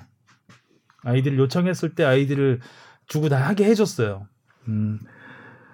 그랬는데 그 피파의 정책이 계속해서 피파는 출장 오지 마. 우리가 다 해줄게가 됩니다. 그래서 2014년 월드컵부터였던 걸로 기억이 되는데 이때부터 피파에서 그러니까 각 팀의 그 카메라 크루를 붙입니다. 제작팀을 음. 모든 팀에 예. 그리고 모든 팀의 훈련, 이동, 인터뷰. 인터뷰 이런 걸 다 해줘요. 음. 그래가지고 피파 MAX라는 이거 방송사 그 IBC가 있거든요. 그 인터내셔널 broad, 음. broadcasting 센터라고 해가지고 그 중앙 그 방송 센터가 있습니다. 거기에 올려줘요? 거기에 올려주면 피파 MAX를 돈 주고 사야 돼요. 아. 따로 사야 돼요. 중계권, 뉴스권 외에 따로 사야 돼요. 그거를 사면 장사하려고. 예. 네. 너희들 안 와도 돼. 안 와도 돼. 어, 우리가 안 와도 돼. 사, 우리가 사, 다 해줄게. 이게 된 거예요. 그래서 우리가 취재 못하는 라커룸 안에 이런 것까지 다잘 촬영합니다. 찍어서 피파 MAX를 들어가면 거기서 우리가 다운 받을 수가 있어요. 그 영상들을. 근데 뭐또 비행기 값 이런 거보다는 또 쌀수 음. 있긴 하겠네. 다 그러니까 합쳐보면은. 피파가 머리를 쓴 거죠. 아. 그러니까 사- 그 32개 30 32개국 네. 32개국을 전부 다 커버를 하니까 대단한데? 그러니까 경기와 관련된 경기 뒷얘기까지 다 커버를 해줄 테니까 너희들은 오지 마. 돈 오지 좀 마. 사. 했는데 그래도 갔잖아요. 네. 이게 이제 2010년 때부터 시작이 된 거예요. 남아공 음. 때부터. 근데 2014년에 좀 활성화가 됐고 2018년은 굉장히 좀 많이 그 범위가 점점 넓어지고 커버하는 범위가 거의 뭐 안 가도 될 정도로 지금 그 정도까지 하겠다는 게 피파의 목표입니다. 아. 대신 피파 MAX를 엄청 비싸게 팔아먹겠죠. 근데 이렇게 되다 보니까 그래도 온단 말이에요. 그래서 예능 만들어야죠. 얘들이 뭐또 하나 머리 굴린 게 AD를 거의 뭐 한 몇 분의 1로 줄여버립니다. 그러니까 지금 경기장 출입 가능 경기장 출입 아. 아이디를 조금만 못. 오게. 예. 그래가지고 한정판이네. 이제 취재팀도 AD가 없는 AD에 맞춰서 가야 되는 옛날에는 AD를 원하면 줬어요. 음. 아. 중계권사에게는 2002년 같은 경우는 정말 한두 끝도 없이 줘가지고 그때는 되게 허술했던 게 뭐냐면. 아이디에 보면은 각 경기장마다 드- 들어갈 수 있는 경기장마다의 또 이 티켓이 있어요? 있어야 돼요. 아. 그 티켓이 흰 종이에 검은색으로 이렇게 인쇄를 해갖고 줬어요. 그거 다 위조해갖고 들어갔어요 그때 2002년 때. 그냥 복사 붙여넣기 해도 어. 되겠네요. 네, 복, 복부돼갖고 했어요. 근데 그냥. 지금은 이제 굉장히 디테일하게 되어 있는데 음. 티켓 형식으로 되어 있는데 그러다 보니까 아이디가 줄어드니까 취재 인력도 다 소화하기 줄어드네. 어려우니 음. 어려운데 예능이 들어갈 틈이 없죠. 음. 아. 그래서 예능은 사실상 이제 불가능해진 거죠 이제. 저 가도 선수들을 제대로 못 아마. 또 카타르 월드컵이 되면 피파가 또 머리를 굴릴 거예요. 그래서 자기들이 뭔가 그러니까 피파가 돈 버는 게 그런 머리 잘 부리네. 예전에는 자체- 그 자연스럽게 했던 없었던 예전에는 이제 믹스존에서 우리가 인터뷰를 할 수 있으니까 아, 네. 경기 끝나고 이제 라커룸으로 가는 동안 그, 아니면 거기. 라커룸에서 나가 음. 버스로 나가는 동안 이럴 때 믹스존에서 인터뷰를 할 수 있거든요. 근데 지금은 얘들이 자꾸 만들어요 뭐를. 그래서 아, 돈 경기가 끝나고 mixed zone 가기 전에 플래시 인터뷰를 할 수 있게 해요. 라이브로. 음. 음, 음. 그걸 또 팔아요. 야. 아, 그것도 돈 주고 파는 네, 거예요? 그거를 팔아요. 그러니까 계속해서 뭘 팔아요. 그러니까 뭐 그러니까 사실 이러면 안 되는데. 저희가 가면은 예전에는 2002년 월드컵 때까지만 해도 뭐 경기장에서 마음대로 저희가 그 하프타임 때 스탠딩이라고 해서 저희가 마이크 음. 잡고 잠깐 얼굴 내미는 거 있잖아요. 그걸 했, 했거든요. 근데 얘 갈수록 이걸 금지시켜요. 그것도 스탠딩 포지션을 팔아요. 아, 근데 포지션을 너, 팔아요? 너무 네. 비싸요. 자리값이네 진짜. 그리고 포지션이 썩 좋지가 않아요. 그렇게. 그럼 잔디가 저 이렇게 꼭대기에 있어요. 그렇게 해서 하고 있고요. 그래서 이렇게 좀 만약 피파의 룰이 바뀌는 것이 굉장히 큰 원인이다. 이런 예능 프로그램 안 하는 것. 맞아. 근데 확실히 그것도 있는 것 같아요. 예능 방송이 가면은 옛날에는 이제 경기 장면을 되게 자연스럽게 찍었던 것 같은데 언젠가부터 그 예능 방송에서 화면이 다 연예인만 비추고 있어요. 선수들을 잘못 담고. 경기장 못 찍어요. 네, 그러니까요. 맞아. 근데도 그 전에는 몰래 몰래 찍었어요. 음. 그러니까 예를 들어서 이경규가 간다. 2002년에도 2002년에는 어떤 일이 있었냐면 그 당시는 이제 카메라들이 6mm 카메라가 좀 컸어요. 근데 그 6mm 카메라 뺏기는 사례가 굉장히 많았어요. 음, 그러니까 찍지 말라고 했는데 찍으니까. 그러니까 우리 그러니까 스포츠 담당 기자들은 이걸 하면 뺏기는 걸 알기 때문에 안 찍어요. 근데 예능이나 이런 PD들은 모르니까 음. 몰래 몰래 찍으면 되겠지 하다가 뺏기는 경우가 굉장히 많았어요. 근데 지금은 100% 아예 못 갖고 들어갑니다. 음. 카메라를. 그러니까 들어가는 순간 입장부터 못 해요. 그 지금은 또 모니터링이 강화돼서 그런 거 하지도 못하고 예전에는 모니터링이 그렇게 강화되지 않았을 그쵸. 당시고 인터넷 갈수록 축구 산업이 커지다 보니까 이것저것 다 돈이 많네요. 돈이 되잖아요. 아, 자체 그렇기 때문에 이제. 다 팔려고 하는 거예요. 이제. 심지어 그 경기 시작 전에 배성재 아나운서가 그라운드 내려와서 음. 해설위원하고 같이 뭐 잠시 후 뵙겠습니다 하면서 그것도 파는 그것도. 다 돈 주고 하는 거예요. 아, 진짜요? 네. 와. 아 저는 중계권만 사면은 그런 건 다 부가적으로 당연히 할 수 있는 그래서 거라고 이제 생각을 그 했는데. 그러니까 아주 중요한 경기들은 그런 식으로 그라운드에서 하는데 음. 이제 조별예선이나 뭐 이런 초반 중계석에서 초반 하잖아요. 경구는 중계석에서 하는 경우도 있고 이제 경기장을 배경으로 밖에서 아. 그래서 미리 ENG 카메라로 녹화를 뜬 다음에 그거를 이제 녹화된 걸 보여주고 광고 듣고 그다음에 다시 현장으로 넘어가는 홀로그램으로 음. 뛰어야 되겠다. 그래서- AR, VR 써. 월드컵 때 그라운드에서 배성재 선배가 이제 그거 경기 이제 잠시 후 뵙겠다 하면 그건 돈 주고 산 포지션 그렇게 보시면 됩니다. 그러니까 다 돈입니다. 다 돈. 월드컵도 그렇고 올림픽도 그렇고 그래서 중계권이 네. 어마어마하게 올라가는 거예요. 계속해서 그러니까 IOC나 피파는 계속해서 우리가 서비스를 더 늘리고 더 많이 받겠다. 음. 이런 거기 때문에 갈수록 이제 힘들어지는 거죠. 뭔가 좀 아이디어를 짜내서 그 주변 이야기를 다루기가 음. 경기장 밖에서만 해야 되는 상황이 이제 벌어지는 거죠. 자, 서론이 굉장히 길었습니다. 제가 아는 이야기가 많이 나와가지고요. 어, 본격적으로 이슈를 다뤄보도록 하겠습니다. 자, A 대표팀과 O 대표팀 1차전부터 보겠습니다. 일단 2대2. 아, 1차전은 좀 느슨했죠. 네, 네, 사실 약간 음. 어, 패스도 우당탕탕 하는 느낌이었고 음, 손발이 좀 안 맞는 시간 너무 부족하니까. 네, 그렇죠. 아무래도 음. 그런 게 있으니까. 첫 골이 정말 의외의 인물이 넣었습니다. 저희가 상상을 다 피해가고. 그러니까요. 상상을 피해가고. 이주용 선수가 넣었는데 또 오른발로 음. 빡 멋있게 넣었죠. 이주영 선수가 뭐 종합적으로 얘기하면은 두 경기에서 2골 1도움 기록한 선수잖아요. 질 잘했죠. 네. 최다 공격 포인트 기록했는데 이 선수가 예전에도 잠깐 소개한 적 있지만 원래는 공격수 출신입니다. 음. 윙포워드 음, 출신이에요. 슈팅력이 좋더라고요. 그렇죠. 중학교, 고등학교, 대학교. 이 선수가 저기 영생고 전북 유스 출신이고요. 어, 대학 하고 프로 입단할 때까지만 해도 왼쪽 측면 공격수 출신으로 입단을 했습니다. 음. 하지만 최강희 감독이 그쪽에 워낙 이제 경쟁자들이 많으니까 음. 윙. 그 수비수로 변신해라 해서 수비수 변신했는데 펜싱. 이 선수 킥력 이번에 다 보셨잖아요. 어, 그렇죠. 키퍼가 나왔다 하더라도 그거 네. 발리로 아웃사이드로 이렇게 치기 어렵잖아요. 그렇죠. U리그 대학리그 득점왕 출신이에요.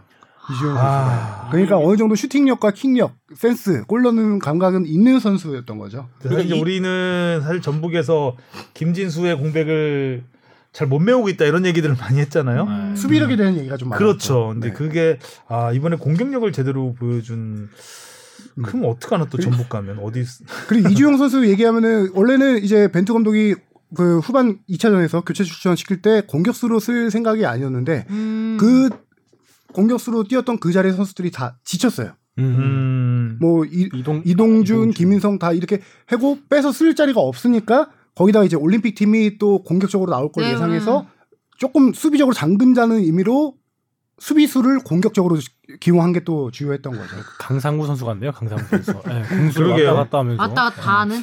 우리 벤투 감독님 상무인 줄? 네, 선수 기용을 잘하는 음. 선수 보는 악목이 있었나? 네, 음. 공격에서 딱 이렇게 활약을 해줬네요.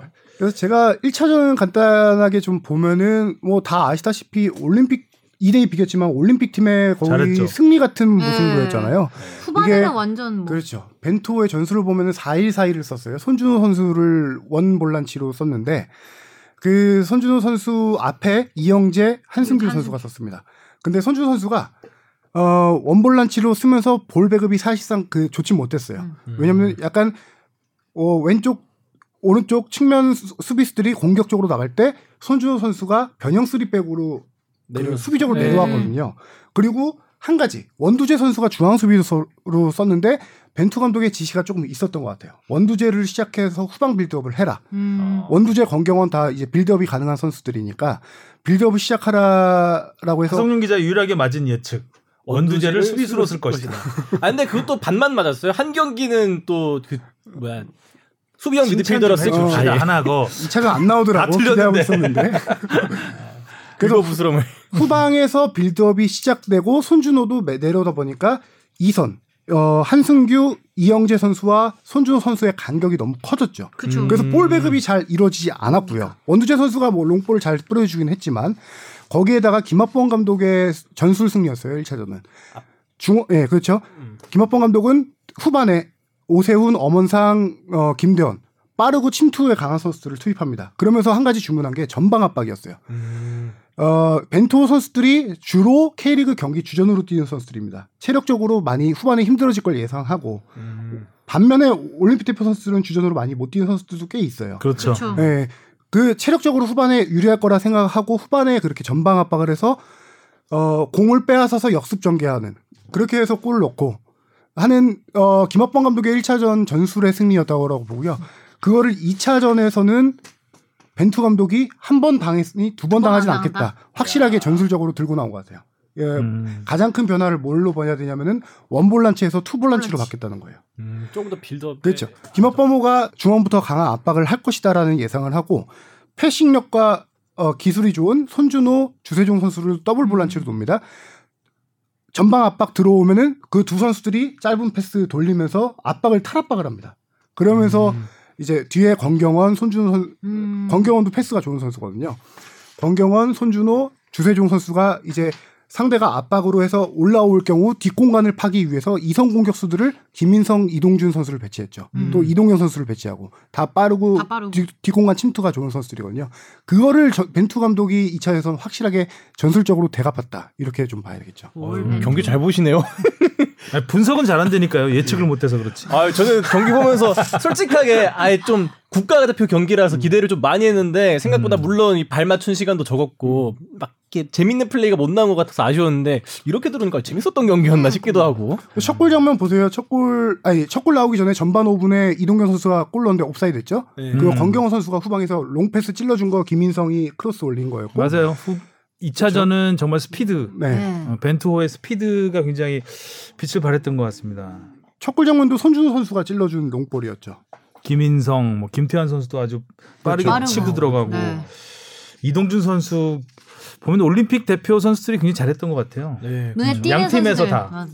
근데 안타까운, 제가 올림픽 팀 경기를 보면서 제일 안타까웠던 거는 잘하긴 했는데 정말 중원에서 원두재 선수가 빠지다 보니까 볼을 뿌려줄 선수들이 없더라고요. 네. 음. 그래서 전방 압박이라는 게 김학범 감독의 전술적 특징이긴 하지만 어쩔 수 없이 선택한 것 같아요.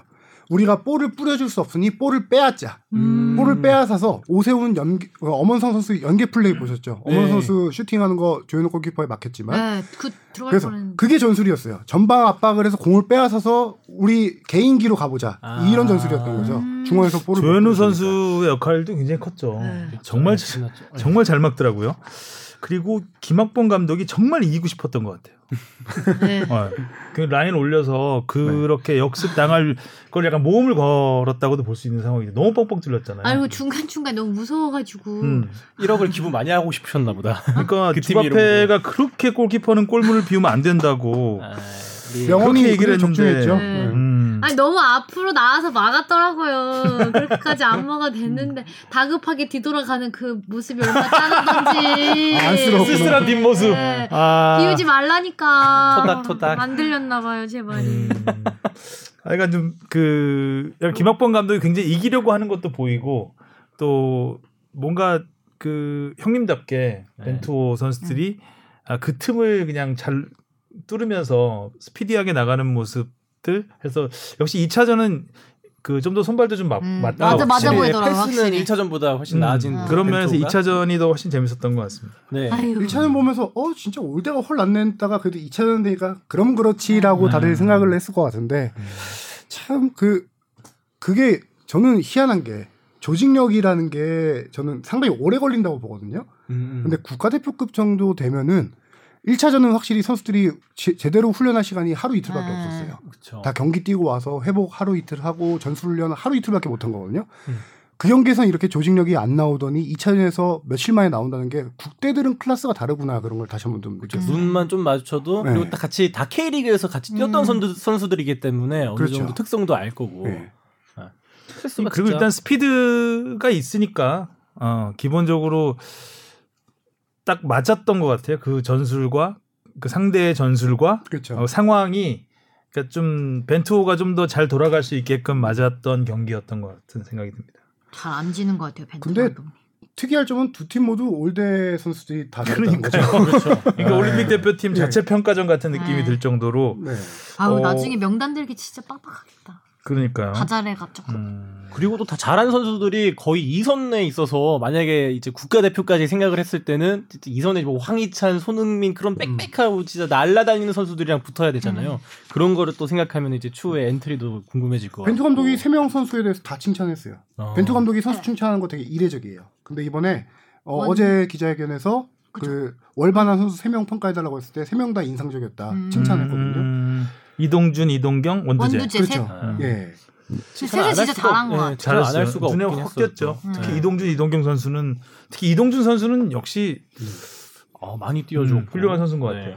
벤투 감독이 변화를 많이 안 좋아하는 감독이잖아요. 네. 근데 이번에 선수 어, 두 가지 이제 얘기하고 싶은데 긍정적인 거는 이동경 선수가 1차전에서 오른 측면으로 뛰었어요. 음. 그리고 2차전에서는 중앙 공격수로 뛰었거든요. 음. 이동경 선수의 의견을 조금 반영했다라고 하더라고요. 음. 아. 자기가 편한 위치에서 음. 뛰고 싶다, 편한 위치에서 뛰니까 더 잘했다라고 벤투 감독이 기자회견에서 밝혔는데 아, 그 인정받았어. 정도 어, 이 확실히 월반한 선수들은 확실하게 이번에 테스트 해본 경기다. 음. 두 경기를 통해서.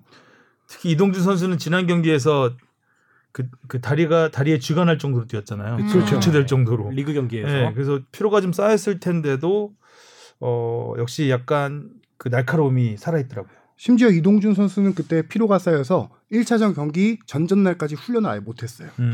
전날 아. 훈련 딱 하루 하고 나와서 그렇게 보통 뛴 쥐가. 나도 경기 도중에 풀면 다시 뛰거든요. 네. 근데 아, 못, 뛸, 얼마나- 못뛸 정도로 쓰러졌으니까 굉장히 피로감이 많이 있는 상황에서 야 그 뒤에서 미는데도 넘어지지 않고 네, 넘어지지 않고 가서 너무 음. 벤투 감독이. 스피드 있고 기술적인 선수를 좋아합니다. 특색 있는 선수를 좋아해요. 음. 그래서 이동준 선수의 특색을 이번에 확실하게 봤다라고 하면은 어. 뭐 가능성이 좀 있지 않을까 싶긴 한데 아까 뽕 작가가 말했다시피 그 자리에 이선이 너무. 많아요. 빡빡해. 네. 다 잘해, 다 잘해. 진짜 너무 많아요 거기. 뚫고 갈. 사람이 없어. 뭐. 황인범도 있고 이청용도 음. 있고 진짜 계속 나오니까요 그 자리는. 거기 너무 빡빡해. 아가들. 그리고 송민규 선수 얘기를 안 해볼 수가 없을 것 그렇죠. 같습니다. 아. 네. 또저그 젊은 선수들 중에 또 송민규, 엄원상도 지금 날라다녔으니까. 야, 송민규는 진짜 겁이 없는 선수 같아요. 와. 김학범 감독이 딱 좋아할 스타일입니다. 어. 김학범 감독이 선수들에게 항상 얘기하는 게 도전, 압박, 아. 공 뺏겨도 돼, 다시 뺏어 와 이런 말 많이 음. 하거든요. 음. 딱 그렇게 당당하게 플레이하는 선수를 되게 좋아하거든요. 음. 근데 송민규 선수의 장점은 전진 드리블입니다. 다 패스 안 쫄아, 안. 패스는 앞으로. 아. 전진 드리블인데 이 선수 2차전에서 1차전 골 장면도 섬- 수비 3명 엄청 제치고 넣었고요. 제치고 형들 약간 2차전에서도 공격 포인트는 없었지만 왼쪽 측면에서 수비 두세 명 달고 그냥 들, 들어갑니다. 그러게요. 예. 이 선수의 그 특징이에요. 그 드리블 템포가 되게 특이해요. 저는 이 선수를 보면서 약간 남미 스타일 남미 선수들의 드리블을 좀 보거든요. 음. 민규 써 남미거나 아니면 저기 우리가 많이 하는 선수 중에는 저기 EPL의 트라우레 선수. 트라우레, 아. 아다마 트라우레. 네. 약간 힘으로 밀고 들어가는 그쵸, 그 드리블 스타일이거든요. 저도 그분 그게 그렇죠. 좀 무슨 팔라시오스 같은 투박하죠 좀 들어가는. 옛, 네. 예전 우리나라로 치면 약간 적토마 고정훈 선수 비슷해요. 음. 네. 그 우리나라에서는 되게 황희찬인데 그러면. 네, 황희찬도 네. 비슷하죠. 음. 오른쪽엔 특이한- 소, 왼쪽엔 말. 그렇죠. 특이한 스타일이다. 어, 이 선수 그래서 김학범 감독이 저는 되게 좋게 봤다라고 느끼고 있는데 그걸 inside cam에서도 약간 본 게 1차전 앞두고 송민규 선수에 대한 기대가 얼마나 컸는지 보여주는 상징적인 장면이 있는데 음. 1차전 선발 명단을 보통 이제 코칭 스태프가 발표를 하잖아요. 라커룸이나 이런 데서 발표하는데 그걸 송민규 선수한테 시키더라고요. 어머 어머. 네가 발표해. 반장이야? 어머 뭐야? 어머. 뭐 맞췄나? 어, 그리고 뭐 맞췄나? 오프닝하게? 오프닝하게? 그리고 다른 선수들이 이제 다 하이파이브하고 라커룸을 나가는데 송민규 선수 베스트 11 맞춘 거 아닌가? 어깨를 툭툭 두드려주면서 아 김학범 감독 성격상 되게 기대를 많이 하고 있구나라는 게 이제 음. 느껴졌어요 그 영상에. 근데 저도 이렇게 그 송- 송바페 그 멘트하고도 딱 맞는 선수예요. 패스는 앞으로, 앞으로와 앞으로. 어. 골만 앞에서 망설이지 넣어주잖아요. 넣어주고 안 어, 망설이고. 망설이지 그렇지. 않고. 어. 저도 송민규 선수 보면 뭐 워낙 뭐 스피드 같은 거나 슈팅 같은 건 알았는데 이번 경기에서는 그 physical적인 측면이 되게 많이 느껴진 것 같아요. 그 특히 어린 선수들한테 용병 없, 없는 경기에서 보니까 네. 더 네. 그게 느껴지죠. 아까 박주영 선수 제일 처음에 라떼 얘기했을 때도 그랬지만 어린 선수한테 그 피지컬이 약하다는 선입견 음. 같은 게 있잖아요. 뭐 최근에 같은 같다고. 최근 좀 떠올려 보면 뭐 황인범 선수도 있었던 것 같고 음. 이런 기대감에 못 미치는 것 같은데 송민규 선수는 어린데 빠르고 피지컬도 안 밀리는 것 같아요. 특히 뭐 당장 뭐 엄원상 선수랑도 비교해 그리고 얼굴도 안 밀려요. 네. 어, 어리게 안 봐요. 얼굴에 힘을 보였죠. 어. 아, 기... 아, 이건 스스로 얘기한 거기 때문에 본인이 아, 본인이 자기는 아무도 나 내 나이로 안 본다고 얘기를 했기 때문에 그거 저와 인터뷰 음. 화상 인터뷰할 때 얘기한 거예요. 이거는 아. 얘기해도 네. 됩니다. 인터뷰에서 한 거기 본인이 때문에. 얘기한 겁니다. 몇 살이죠, 송민규 선수가? 99년생이에요. 어? 99년생이야? 놀랐다 놀랐다. 아, 그렇구나. 엄청 어리네. 그래서 저는 이제 나이 얘기하면서 인터뷰 때 올림픽 갈 나이 올림픽 대표팀 욕심을 이제 물어보는 거였는데 제가 나이 얘기하면 뭔 얘기하는지 아시죠? 이 질문을 던졌어요. 그때 당연히 올림픽 들어올 줄 알았는데 아그 얘기 저 많이 듣습니다. 자기 나이. 어, 나이 많이 근데 어, 어렸을 때부터 노안이어서 크게 신경 안 씁니다. 이런 얘기 하더라고요. 아, 어, 99. physical이랑 같이 늙었네. 음. 하여튼 뭐 외모도 실력도 노련합니다. 음. 그리고 오- 저는 이번 또 오세훈 엄원상 선수 아, 아 오세훈 선수 정말 확실하게 보여요. 조현우 골키퍼가 잘 막아서 그렇지 그렇죠. 헤딩 들어가는 거 진짜 어, 예, 각 자체는. 그리고 또 한 가지는 오세훈 선수가 등으로 버텨주는 능력이 확실하게 K리그 1부 리그 뛰고 있잖아요. 지금 3주에서. 아, 최근 K리그에서는 폼이 썩 좋진 않았는데. 예. 음. 어, 아주 좋은 모습을 보여줬습니다. 엄원상 선수는 갈수록 느는 것 같고요. 어, 엄원 선수 정말 치고 들어간 능력은 음. 막 뭔가 초반에 엄원상 선수 뭐 약간 뭐 예전보다 못한다, 뭐 좀 떨어졌다 폼 이랬는데 어느 순간 또 갑자기 확 잘하는 것 음. 같아요. 통통 튀는 것 같아요 요새. 음. 예, 선수들이 제일 컨디션 좋을 때 통통 튄다 표현 많이 하는데 요새 골 결정력까지 좋아지면서 어, 한국 미래가 생각하고 밝다. 뛰는 것 같다. 음, 평가를 많이 받고 있죠. 예, 그래서 불과 이 올대에서 최근까지 활약해줬던 선수들이 있었잖아요. 지난 경기 생각해 보면 이제 뭐 조규성 선수도 있었고 뭐 음. 그런 선수들도 이제 더 긴장하고 열심히 해야 되지 않을까. 의외로 조규성 선수가 조금 조금, 약하죠. 예, 조금 안 보였어요. 우리 뭐 해외파의 뭐 백승호 선수나 지금 뭐 이승우 선수도 충분히 올림픽 대표팀에 합류할 수 있는데 어, 그런 선수들까지도 충분히 위협할 수 있는 선수들이 많이 음. 발굴되고 있는 것 같아요. 아무튼 뭐 국내에서 어떻게 보면 큰 관심을 받지는 못했던 A매치 네. 데이에 아, 그런 경기였지만 나름 김학범 감독이나 벤투 감독 입장에서는 어, 소득은 있었을 것 음. 같은 네. 음, 선수들을 아 그러니까 K리그 경기에서 경기를 통해서 봐야 되잖아요. 국내 선수들을 네. 보려면 근데 한 자리에 모아놓고 후보들을 모아놓고 아, 그들끼리의 경기를 봤다는 면에서는 음, 나름 소득이 있었던 음. 평가전이었다. 네. 볼 수 있을 것 같습니다. 팬들한테도 진짜 뭐 김학범 감독님 말씀하셨지만 생명수 같은 예, 음. 첫 국가대표 경기였으니까요. 어, 대표팀이 드디어 다음 달 11월에 한다면서요? 네, 두 번의 평가전을 합니다. 네. 어, 일단 멕시코와 15일 와. 새벽 5시인데 우리나라. 우리나라가 이제 초청 팀이 되는 거고요. 네. 예, 그렇기 때문에 시간을 그쪽 팀에서 정하게 되는 겁니다. 멕시코에 좋은 시간으로 맞추게 된 거죠. 예, 그래서 이제 우리는 다소 시청하기에 쉽지는 않은 시간 새벽 5시 경기로 잡혔는데 챔스도 보는데 뭐 못 보겠습니까? 약간 오해가 좀 있어요. 초청 팀이라고 해서 우리나라가 한마디로 초청 당한 거잖아요. 그러면은 어, 어 거액의 초청료를 받지 않았을까? 모든 재반 비용을 다 대주지 않을까? 이렇게 생각할 수 있는데 약간 좀 다릅니다. 그 이번에 초청을 멕시코에서 했다는 것은 멕시코가 호스트를 맡겠다는 거고요. 음. 홈팀이라는 거고 뭐 경기장 임대 이런 정도만 되지 초청료나 뭐 이제 비행기 돈 뭐 이런 호- 숙박비 이런 걸 내는 건 아니고요. 아. 네. 멕시코는 우리한테 감사해야 되는데요. 그 지난 월드컵 생각해 보면. 그렇죠. 그러니까 멕시코가 뭐 난리가 났었잖아요. 그렇죠. 음. 그러... 우리가 우리가 독일을 잡아주면서 아 그래서 우리가 호스트 맡겠다는 건가? 아, 대, 우리가 대접하겠다. 예. 엄정화의 초대도 아니고. 음, 그리고 지금 두 번째 경기 상대 팀은 중동으로 됐는데 뭐 사실상 거의 이제 계약서가 안 찍어서 아직 확정 발표가 안 나고 있는데 카타르랑 붙을 것 같아요. 음. 아. 예, 카타르 멕시코도 revenge match죠. 우리가 월드컵 때 2대 1로 졌었으니까. 근데 카타르 하면 또 아시안컵. 기억나 아시안컵. 아시안컵 8강에서 우리가 졌었잖아요. 음. 예, revenge match가 11월 달에 이제 2연전으로 열릴 상대는- 가능성이 높습니다. 잘 고른 것 같아요. 음. 네. 자, 우리가 잘 고른 건가요? 멕시코는 최상의 최상의 팀이죠. 그렇죠. 왜냐면은 기대가 많이 되네. 유럽 팀 못 고르죠. 네이션스 음, 리그. 유럽 팀급이죠. 남미에선 있죠. 음. 예.